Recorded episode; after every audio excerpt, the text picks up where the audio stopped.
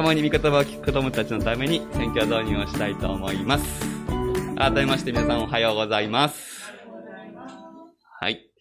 えー、最近、礼拝のメッセージで、神の国とか、御国ということをたくさん話していますね。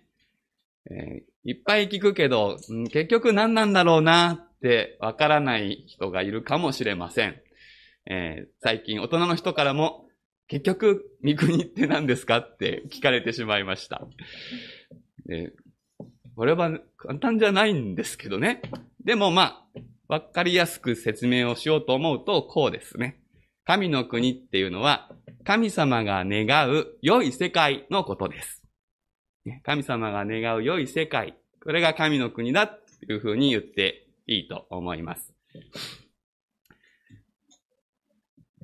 じゃあ、その良い世界、神の国にないものは何でしょうと聞いたら、みんなだったら何を考えるでしょう。神様の願う良い世界にないもの。さあ、考えてほしいんですけど言いにくいですよね。えー、一つ目。はい。病気。神の国には病気はありません。そうですよね。うん。じゃあ今は病気があると、そこは神の国じゃないのかっていうと、そう、確かに神の国じゃないですね。病気がなくなると神の国が来ます。まあ逆か。神の国には病気がないですね。今は神の国が来たり、神の国でなくなったり、この混ざってるんだね。二つ目、ブラック企業。これ子供わかる？うん。神の国にブラック企業はありません。ブラック企業っていうのは、うん、すごく長く働かされたりとかね。うん、そういうこともありますし、いっぱい働いてるのに全然お金がもらえないとかね。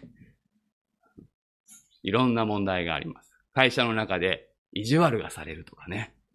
いじめがあるとかね。これも神の国にはないものです。良くない考え方。うん。良くない考え方といい考え方があります。頭の中でどんな風に考えるかで、私たち生き方が変わってくるんですけど、神の国には良くない考え方はないですね。じゃあ逆に、ああ、ごめんなさい。で、イエス様がこの世界に来られた時には、ここはまだ神の国ではないので、病気もあったし、ブラック企業もあったし、えー、良くない考え方で生きている人たちもいました。でそういうところにイエス様が来るとどうなったか。神の国を生きる達人イエス様はどうしたかっていうのが今日一つ考えたい今日の礼拝の話の聖書の話で出てくるところです。っていうのは私たちもこの世界で神の国にはないはずの、ないものといっぱい出会うからです。イエス様がどうしたかっていうことを学ぶことで、私たちもどうしたらいいかっていうことがわかります。そして、今度神の国に溢れているものは何かこれもいろいろあるけれども、今日のお話の中で一つ神の国にたくさんあるもののことを話します。それは何か注意して聞いてください。では、聖書を読みましょう。マルコの福音書1章21節から31節です。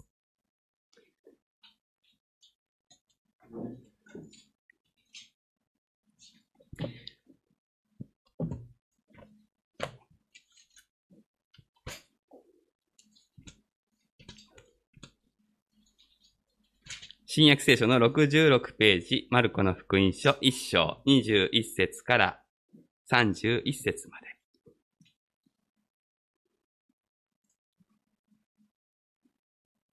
それから一行はカペナウムに入った。イエスは早速安息日に街道に入って教えられた。人々はその教えに驚いた。イエスが立法学者たちのようにではなく、権威あるものとして教えられたからである。ちょうどその時、汚れた霊に疲れた人がその街道にいて、こう叫んだ。ナザレの人イエスよ、私たちと何の関係があるのですか？私たちを滅ぼしに来たのですか？私はあなたがどなたなのか知っています。神の聖者です。イエスは彼を叱って、黙れ、この人から出て行け、と言われた。すると、汚れた霊はその人を引きつけさせ、大声を上げてその人から出て行った。人々は皆驚いて互いに論じ合った。これは何だ？権威ある新しい教えだ。この方が汚れた霊にお命じになると、彼らは従うのだ。こうしてイエスの評判はすぐにガリラヤ周辺の全域至るところに広まった。一行は街道を出るとすぐにシモンとアンデレの家に入った。ヤコブとヨハネも一緒であった。シモンの姑が熱を出して横になっていたので、人々は早速彼女のことをイエスに知らせた。イエスはそばに近寄り、手を取って起こされた。すると熱が引いた。彼女は人々をもてなした。開かれた御言葉から、御国の要所、癒しからもてなしへ、と題して、御言葉を取り次ぎます。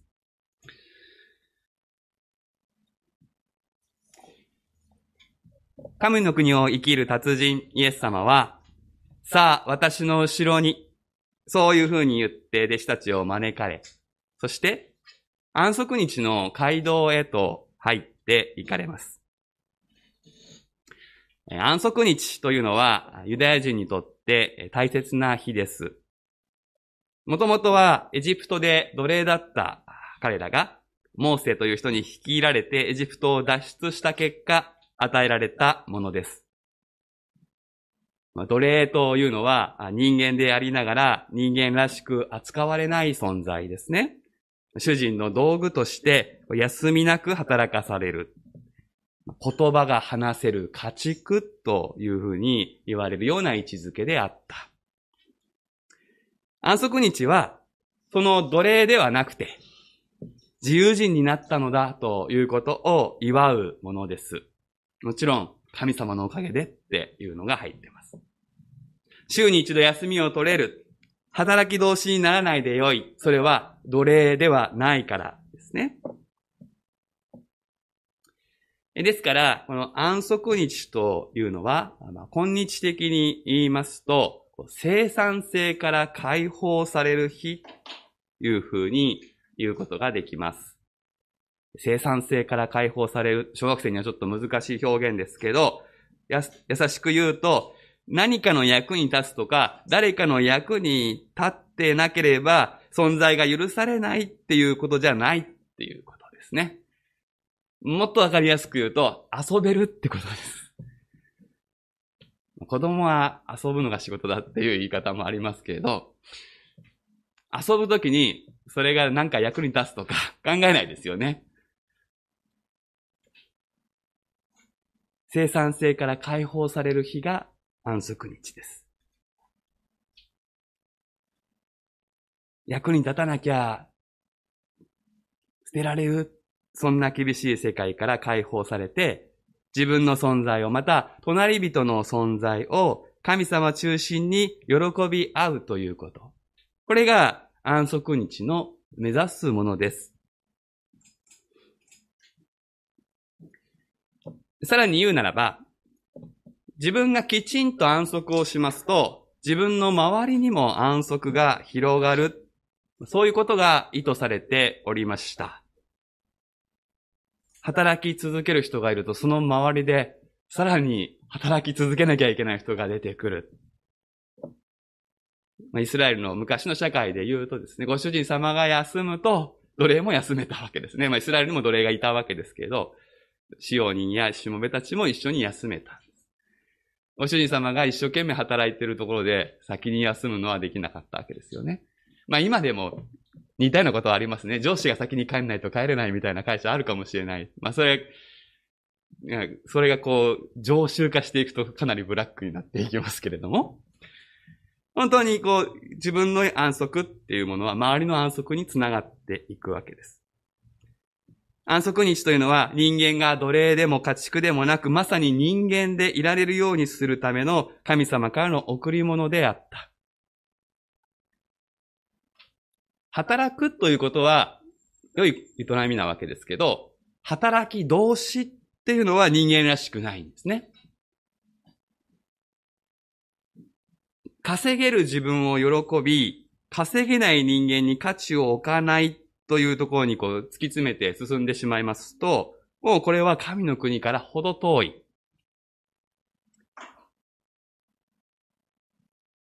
ですから、こう安息日というのは、この神の国にとって重要なのです。あなたは私の愛する子、私はあなたを喜ぶ。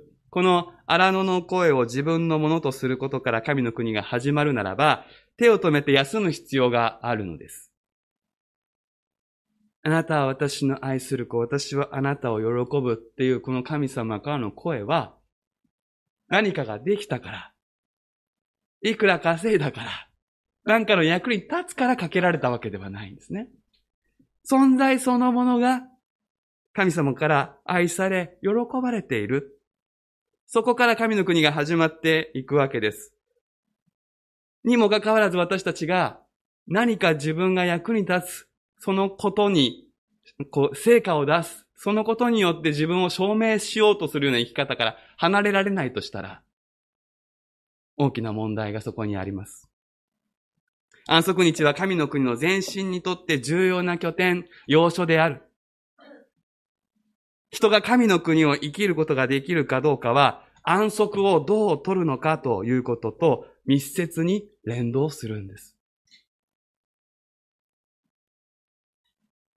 クリスチャンであっても休めないっていう人が仲間におります。やっぱその人はその霊性を点検しなければいけない。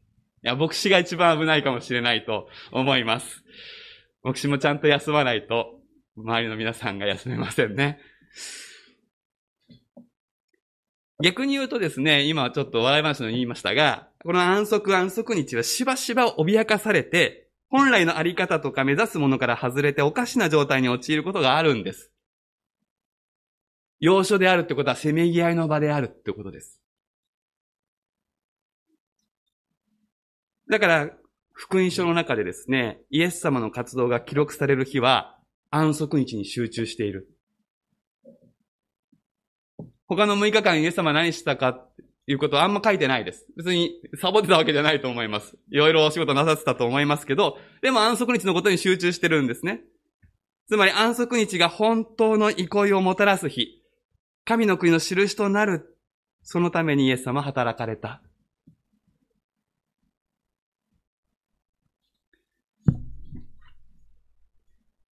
今日の場面では安息日を脅かすものとして、二つのことが取り上げられております。一つは、汚れた霊。もう一つは、病気であります。神の国とは何か、さっき説明するのは難しいと申し上げましたけれども、消極的に言うならば、汚れた霊と病気がない世界。それが神の国だというふうに言うことはできます。まあ、これは一つの説明であって、それは全てではありませんが。で、これをもうちょっと積極的に言い直すとですね、心と体の健やかさというのは、神の国の重要な価値であるということです。まあ、神の願われる良い世界なんですから、そりゃそうでしょうと思われると思いますが。でも、勘違いしないでいただきたいんです。今、心や体に何らかの不調を抱えている方が、なんか神様から遠ざけられているとかですね、愛されていないとか、呪われているとか、そういうことでは決してありません。神の国は癒しに、健やかさに向かう方向性を持っているのだということを覚えておいていただきたいのです。すなわち、完成された御国に、汚れた霊はいないし、病もありません。だから、神の国のメンバーになった人は、必ず癒されるということを希望して生きることができるのです。そのタイミングは神様次第です。また、方法も神様次第です。再臨の時まで待つということもあるでしょうけれども、必ず癒されるのです。超自然的な癒しもありますし、自然の力、医療の力で癒されることもありましょう。そこに霊的な差はありません。心と体の健やかさを求めて生きるということは、神の国と調子を合わせることだということですね。ですから、この世界、この社会にある医療や福祉といった働き、この直接的な健やかさに関わるものだけでなくて、あらゆるこの世界にある事業はですね、健やかさを目標とするならば、神の国と連動する働きになるのです。神の国と連動するのは教会だけではないんです。教会は神の国を一番捉えて連動できるはずの場所ですけど、そうじゃないところであってもですね、健やかさを目標としている、そういう企業、団体、社会は、神の国と調子を合わせて動いております。またですね、心と体の不調を抱えている人自身も、神の国と連動することができるんです。それは、少しでも良い方向に改善するように、諦めずに医者にかかることや、養生することや、薬を飲むことや、生活習慣が問題ならばそれを変え、そして祈るということ。これは神の国と連動するんです。だから、御国が来ますようにって祈っていながら、お薬飲むのやめちゃうっていうのは、これはちょっと違うわけです。今よりも少しでも健やかになるように、そうやって自分の生活を整えることは、神の国と調子を合わせることです。この地上をイエス様が歩まれたのは、完成された御国の姿を私たちに垣間見せるためです。私たちは御国を基本的に見たことがないので、この世界はこんなもんだろうと思っているので、病はしょうがないものだろうと思っているかもしれないけど、いやいや、神様が願われた世界はそうではないんだよと。イエス様はそのことを私たちに教えるために、様々なことをしてくださいました。ですので、そこでは劇的な癒しが起こるわけですね。でもそれは神の国の印であります。御国の力や価値や方向性を示すものなのですね。ちょっと考えていただければわかりますけど、イエス様に癒された人がたくさんいましたけど、2000年前のあの時代。でもその人たち二度と病気にならない体になったわけじゃないんですよね。あの時、イエス様に癒していただいた後、別の病気になった人は多分たくさんいたと思います。イエス様は人々をこの奇跡的癒しの依存症にしようとはなさらなかったわけです。あくまでも神の国が完成したならば、どうなるのか？ということを見せ、健やかさに向かって生きるということを励まそうとなさっていたわけです。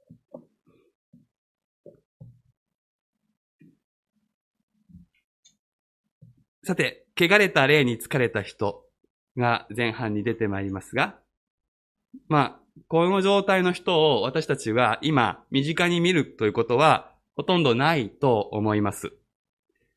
これはですね、今日私たちが見聞きしている精神疾患とは明らかに異なります。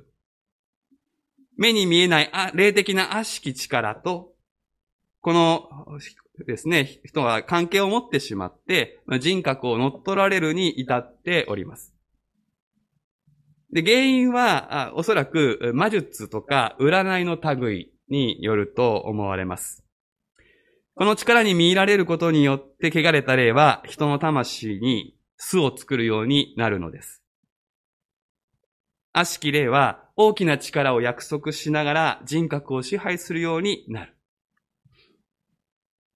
で、福音書研究していてですね、気づいたのですけれども、こういう霊的な汚れ、えー、まあ、悪霊にっていうに、まあ、疲れた人っていう言い方はあったりしますけど、こういうことがですね、ガリラヤ湖の周辺に集中しているっていうことが、わかります。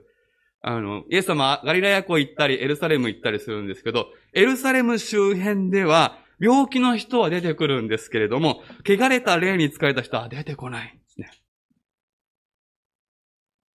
で、これは、当時のガリラヤ湖周辺の精神風土と、この汚れた霊に疲れた人の存在が関係が深いということを示すと思われます。で、これエルサレム周辺と違ってですね、ガリラヤ湖の周辺、まあ北の方ですけど、ここはまあ、今でもそうなんですけど、異民族からの侵略をたびたび受ける、異文化が混在する、そういう場所なんですよね。そして様々な思想や文化や宗教がこう波のように押し寄せていく。で、その一方でですね、こう経済的には低変層の暮らしをさせられる人が多かった。そういう大敗的な社会の中で、魔術的な力に手を伸ばすユダヤ人が少なくなかった。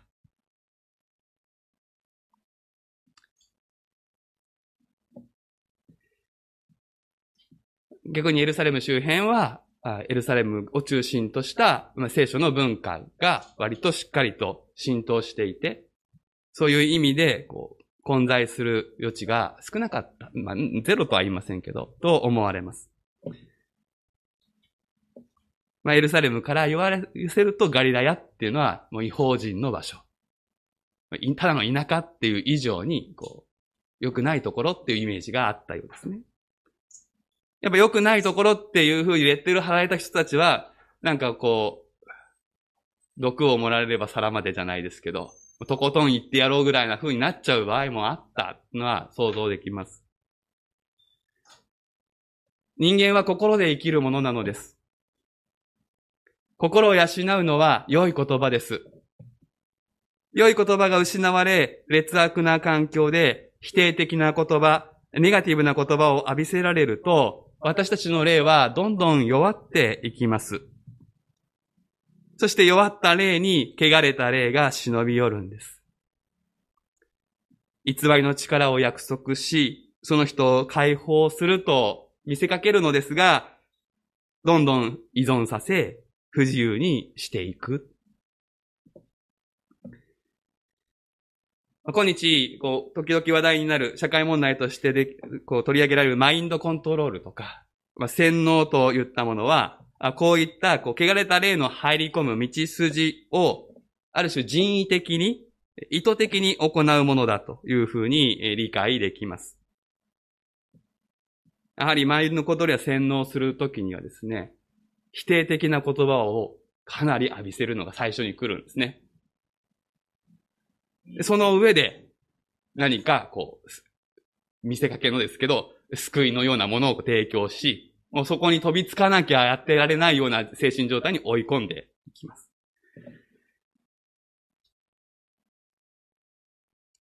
人は恐怖で縛られ、カルト組織に依存させられてしまう。注意して聞いていただきたいんです。カルト組織に汚れた霊が働いているとか、そういう組織の人がみんな汚れた霊に疲れた人だというほど言ってるわけではありません。人間の心の仕組みは共通しているので、今や、汚れた霊が出る間もなく、人は人間性を失うことが起こるということです。もっと言うならば、正当的なキリスト教の影にも、この種の依存と支配が起こり得るということは覚えておく必要があります。正しいことを教えていても、正しい実践をしている保証にはならないからです。何しろここで、汚れた霊に疲れた人は安息日の街道の中にいたのです。これは非常に象徴的ではないでしょうか。この汚れた霊に代表される人を不自由にする力というのは、真理の半分だけに目を向けさせる特徴があります。この、汚れた霊に疲れた人がこう24節で叫んでいます。ナザレの人イエスよ、私たちと何の関係があるのですか？私たちを滅ぼしに来たのですか？私はあなたがどなたなのか知っています。神の聖者です。ここでですね、滅ぼしに来たということと、聖者という言葉が使われております。人を滅ぼす聖なる神っていう、そんな感じですよね。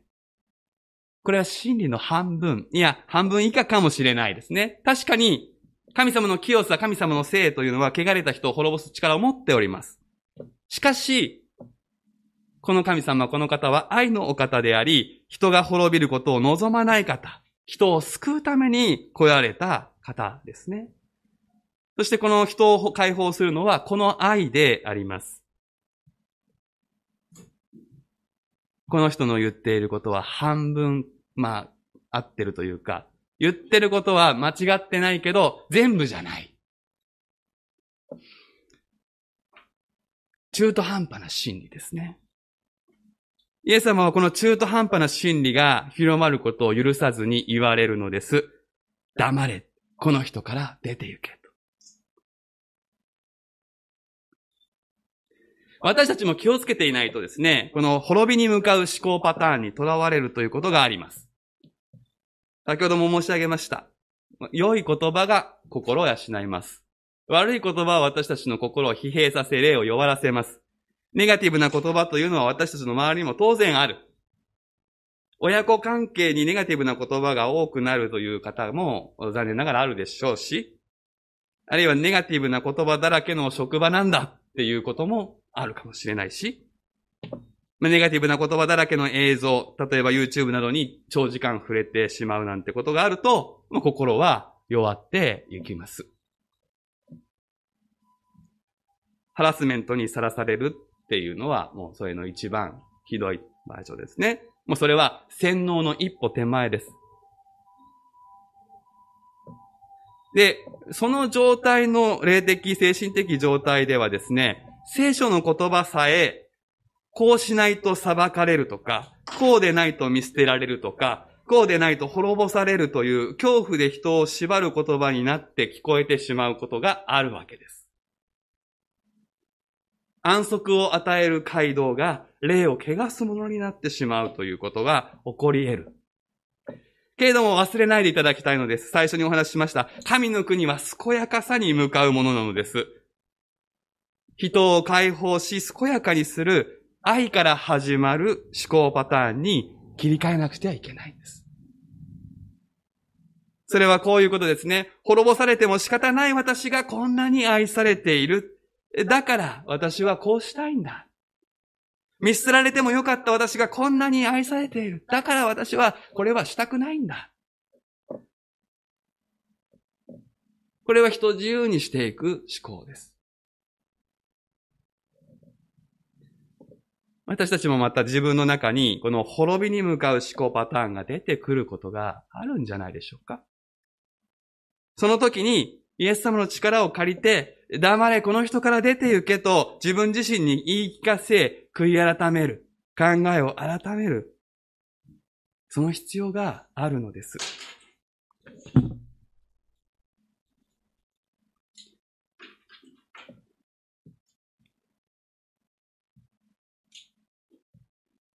舞台は、街道からシモンとアンデレの家に移ってまいります。安息日の家庭です。リラックスして過ごせるはずの場所ですが、ここで病がこれを妨げている。シモンの姑が熱を出して横になっていたのです。家庭は病院ができる前からずっと病との戦いの最前線にありました。家族に病が入ってくるとき、愛と忍耐が試されることになります。今まさに私たちの社会は新型コロナの蔓延を受けて、本当にこれを、あちらこちら問われているわけですよね。最近このことで苦悩なさったという方もあると思います。とりわけ今はその感染の隔離のためにですね、もう家族じゃないと助け合えないみたいな、そういう形になっていますので、なかなか厳しいところがあるわけです。家庭は病との戦いの最前線です。御国が来ますようにという祈りは、この病という現実の中で祈られるとき、癒しを求める祈りとなります。御国に病はないからです。病があるという目の前の現実の中で御国が来ますようにと祈るとは、この病がなくなることを求める祈りです。そしてまた同時にですね、家族が助け合い、使い合い、支え合う。自分自身がその一員となるということを求める祈りでもあるわけです。仮に病自体が癒されなかったとしても、家族関係が癒されるならば、病を抱えつつ、御国を生きるということは可能だからです。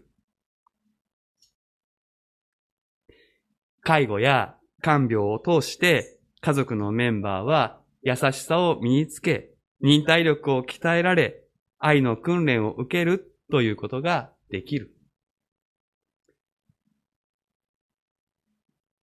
悪いことだらけではない。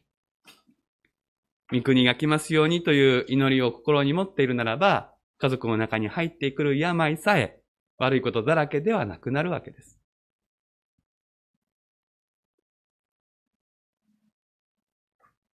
一方で病を得るということは、生産性という観点で言えば、マイナスということになるでしょう。まあ、実際コロナで働けなくなってですね、こう賃金カットされちゃうようなそういう事態も起こっているわけですが、まあ、そういう、まあ、具体的なことに至らなかったとしてもですね、病を得るということは、誰かのお世話にならなくてはならないということであります。その時に、その人が自分の存在をどういうふうに受け止めているか、認めているかっていうことが明らかになる。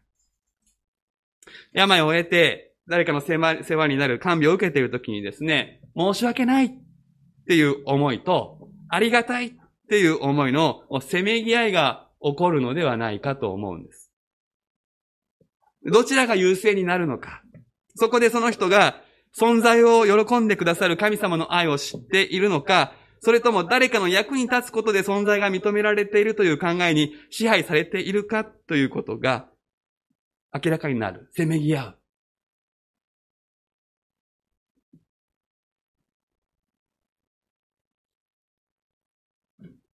自分がその家族にいていいのは、何か貢献してるからなのか。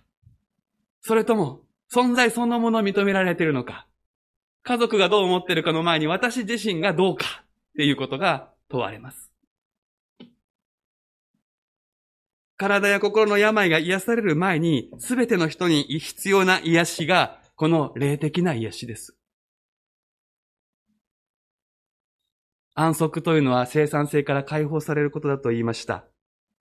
生産的であることが悪いわけではありませんが、生産的であることがその人の生きている証、その人の生きている、なんていうか、認められる材料になってしまうと、私たちは非常に厳しい、苦しいところに立たされます。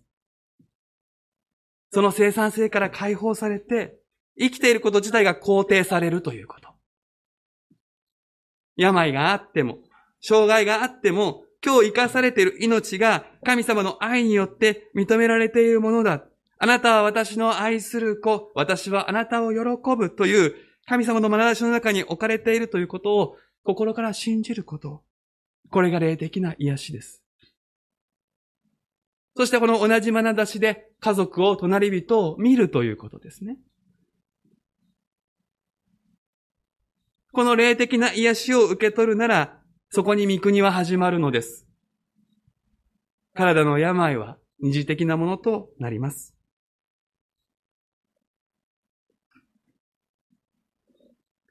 病は入れ替わり立ち替わり家族の中に入り込みます。御国の完成まで病との戦いは続くのです。そしてそこで問われる本質は、存在を喜ぶ愛があるかどうか。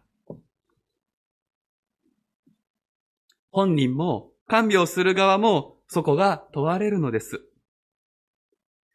そうだとすれば、この病との戦いにイエス様を呼ばない理由はないんですよ。救急車を呼ぶよりも早く必要なんですね。肉体の癒し以上に霊的な癒しが何より必要だからです。人々は早速彼女のことをイエスに知らせたこうあるように、私たちも自分自身が病を得るとき、家族が病を得るとき、主イエスに知らせ、御国が来ますようにと祈るものでありたい。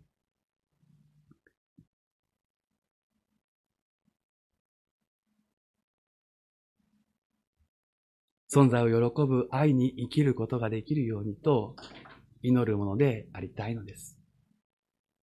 そして、癒された先に何が起こるか。癒された先に、もてなすことが起こります。神様は癒しを与えてくださいますが、健やかさというのは、病がない状態ではありません。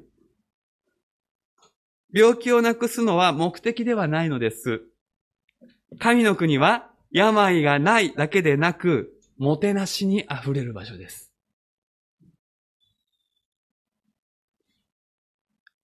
もしあなたが今、病に妨げられずに生活できているのなら、それは、もてなしへのチャンスが開かれているということです。もてなし。英語で言うと、ウェルカムするってことですね。他人の存在を迎え入れるっていうのが、もてなしの本質です。それは、存在を喜ぶ愛を持った人に開かれているのです。存在の喜ぶ愛を持った人は人をもてなすことができます。もてなしをすることで自分の価値を高めるのではありません。自分の存在価値は神様によって十分認められているからこそ真実なもてなしができるのです。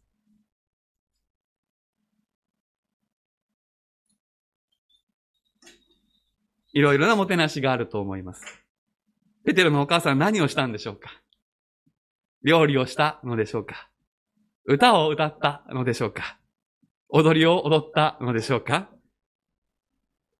自分の賜物、好きなことを用いて、相手の存在を大事にしてもてなす。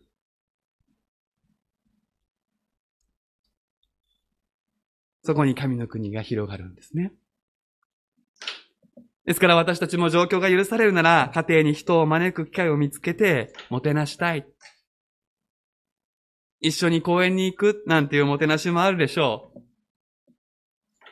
小学生だったら、誰かと一緒に学校に行くっていうもてなしもあると思います。置いてくんじゃなくて一緒に歩く。存在を喜ぶ愛を具体的に表現する。これがもてなしです。私はあなたの存在を喜んでいますよ。ウェルカムする。これがもてなしです。私は神様によって愛され、私は神様に無条件に存在を喜ばれているからできることです。そしてこのもてなしこそがディアコニアなんです。奉仕と呼ばれる教会に託された大切な務めです。イエス様の弟子として招かれた皆さん、真理の言葉によって滅びに向かう思考パターンから愛から始まる思考パターンに切り替え続けましょう。これは一つのやはり戦いです。私たちの頭に馴染んでいる、ついつい滅びに向かっていくネガティブな思考パターンから、愛から始まる、ね、思考パターンに切り替え続けていくこと。そして、魂の深いところで自分の存在を喜ぶ愛を受け取り、霊的な癒しを受け取っていきましょう。そしてそこからもてなしへ、ディアコニアへ、奉仕へと進み行きます。お祈りをいたしましょう。